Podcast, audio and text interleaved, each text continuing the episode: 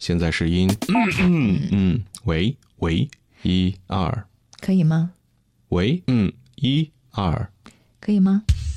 您正在收听您正在收听声音图书馆。声音图书馆，来自难得品味。剑笑江湖，徐克的世界。白色的枝形吊灯映照着一桌丰盛的晚餐，这是在香港的一间非常别致的西餐厅里的一处雅座。牛排、青菜、沙拉和酸黄瓜等西式菜肴虽然简单，但是客人们就餐时的谈话气氛却是异常的热烈。围坐在餐桌旁的一共有三位客人，除去徐克和施南生之外，还有一位戴着金边眼镜的中年人。他就是香港影坛大名鼎鼎的制作人吴思远。吴思远二十八岁的时候执导的电影《荡寇滩》，票房突破一百七十四万元，使他一夜之间成为了百万大导演。当年的香港影坛，百万大导演实在没有几个，而吴思远则是香港电影史上最年轻的百万大导演。他后来执导的《廉政风暴》《李小龙传奇》《南拳北腿》等电影，大多成为了香港影坛的经典名片。一九七三年，吴思远自组了思远影业公司，大胆启用袁和平、成龙拍摄《蛇形刁手》，票房狂收，好评如潮，也使袁和平、成龙二人从此走红。这在一定程度上奠定了吴思远在香港影坛的地位。吴先生，我记得在一次圈里朋友人的聚会上，您十分豪爽，连饮了很多杯白兰地，仍然面不改色。今天难得您抽出时间来一起吃饭，尽管我不胜酒力，但还是斗胆举杯。我们不必拘束，索性开怀畅饮吧。施南生虽然是女流之辈，却也是性情中人，举着酒杯和徐克一同向吴思远敬酒。三个人举着真有橙黄色酒浆的高脚杯碰在了一起，发出了清脆的响声。随即，三人都饮了大大的一口，酒席上的气氛也活跃起来。吴思远看着坐在对面的徐克说：“徐导演，你拍的《金刀情侠》，我基本上一集没落，也算是你的忠实观众啊。”真的吗？徐克又惊又喜。尽管对于《金刀情侠》的观众中良好反应，徐克早有耳闻，但他万万没有想到，作为香港影坛数一数二的领军人物，吴思远竟然也会抽出时间来看他执导的电视剧。徐克虽然内心欣喜，但嘴上还是谦虚的说道：“那是我第一次拍武侠剧，让您见笑了。”不，我觉得这部武侠剧拍得非常好。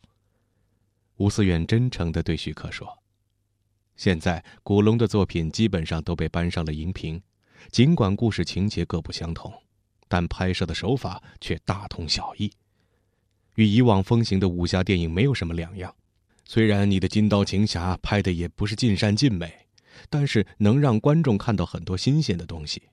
我猜测你对武侠作品有很多自己的理解。”吴思远的话使徐克的内心产生了强烈的震撼，他没有想到吴思远不仅看了《金刀情侠》，而且并不是简单的带着娱乐的心态去欣赏，而是从一个专业人士的角度去感受它，进而认真的分析它的成与败。这种专业精神使徐克不禁对吴思远肃然起敬，真诚的望着他，继续聆听他的讲解。坐在一旁的施南生，面带微笑的认真听着吴思远谈话。吴思远喝了一小口酒，继续说道：“一个导演最重要的东西就是他的创新精神。看你的《金刀情侠》，创新的东西很多，比如视觉色彩的强烈对比，从演员的服饰和故事场景的布置上，就不难看出你所用的心思。再比如故事的悬念感。”那是你在原著基础上有意着力营造的，像开场的时候那场雪地比武的戏，我就特别喜欢。吴先生，俗话说“知己难寻”，我在其中所费的心思都被您看透了。喝过酒的徐克面容泛红，心情有点激动。吴思远笑了笑，又说：“从某种程度上说，古龙先生原著的成熟和完整，很大程度上会限制你的想象。其实你完全可以寻找机会，将你的心思表现得更明显一些。”徐克若有所思的点了点头，说：“是啊。”我也希望能够不断有好的作品来锻炼自己。一直不曾插话的施南生此时忽然对吴思远说：“吴先生，其实徐导演一直对拍电影有很大的兴趣的。”是吗？吴思远好奇的问。“啊，是啊。”徐克急忙回答：“我在美国留学的时候，主修的课程是电影艺术，因为毕业以后一直没有合适的机会从事和电影有关的工作。”所以不得不先在电视台拍电视剧。吴思远听了徐克的介绍，立即对他说：“如果你真的喜欢电影，可以到我的公司来，我会给你充分施展才华的机会。只是……”说到这里，吴思远看了一眼身旁的施南生，继续说道：“不知施小姐是否舍得放弃徐导演这样的人才啊？”施南生会心一笑。说：“吴先生，其实我一直希望徐导演能够在电影领域有所造诣，电视这个小圈子恐怕会束缚他的发展，所以不瞒您说，今天敢于烦请您在百忙中抽出时间小聚一次，也正是想向您推荐徐导演的。”吴思远听了施南生心直口快的回答，也就放下了心，哈哈大笑道：“这样，就是三全其美的好事了。”啊，谢谢，真的是太感谢您给我这样的机会。徐克见吴思远慷慨的邀请他加盟，心底涌动起了难以言喻的感激。一瓶白兰地已经见了底，吴思远的脸上也已经泛起了红润。吴思远今天的心情格外的好，他微笑着对徐克说：“与其说是给你机会，不如说是给我自己机会。”我的电影非常渴望具有潜力的电影人加盟，所以你能拍出优秀的影片，这是令我最欣慰的事情。吴先生，您放心，我会尽快的准备，给您拿出一份可行性的拍摄计划。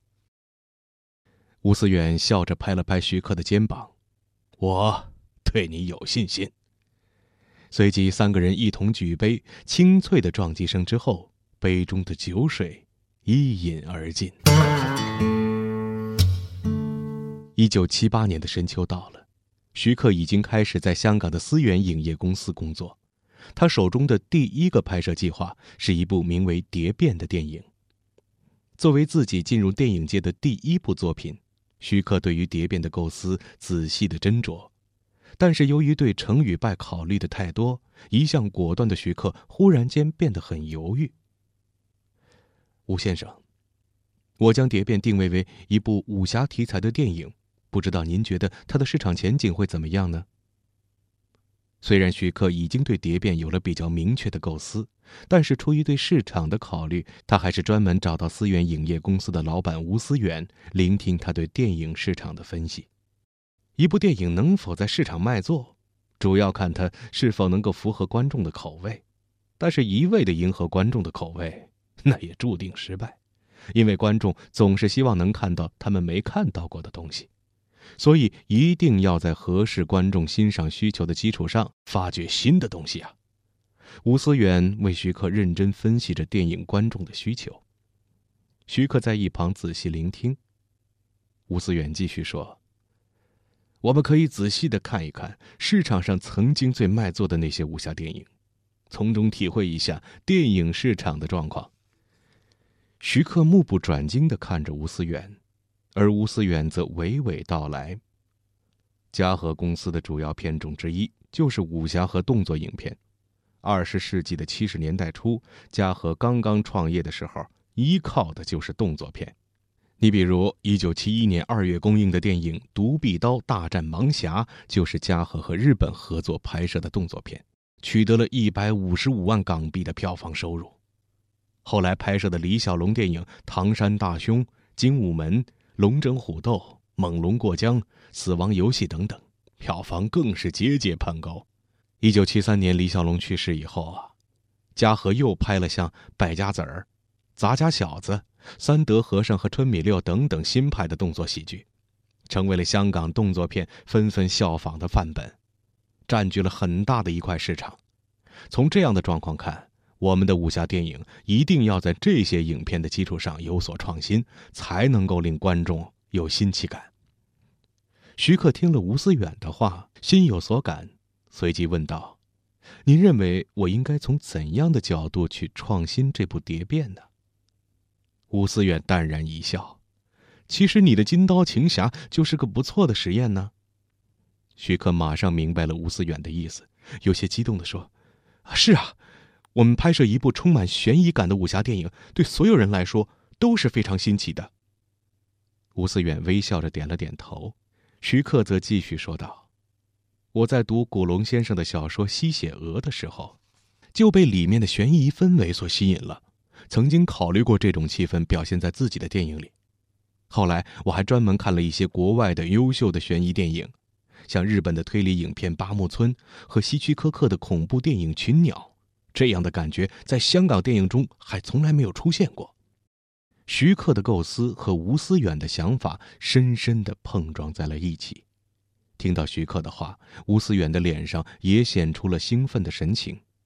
忽然，他又充满忧虑地说：“的确，这样的想法非常吸引人，但是把想法落实在影片中，却会有很多的困难。首先，这样的电影在香港从来没有过，那么我们在拍摄的时候也就没有经验可以遵循。其次，我们的科技水平和国外存在着很大的差距。”用什么样的技术去达到同样的效果呢？听到吴思远的担心，徐克忽然从座位上站起身来，对吴思远说：“吴先生，请您不要担心，只要这样的构思您能够认可，至于具体的细节，我想我会做到令您满意的。”吴思远站起身来，握着徐克的手说：“还是那句话，我对你有信心，你就努力去做吧，有什么困难。”公司会全力支持你。剑笑江湖，徐克的世界。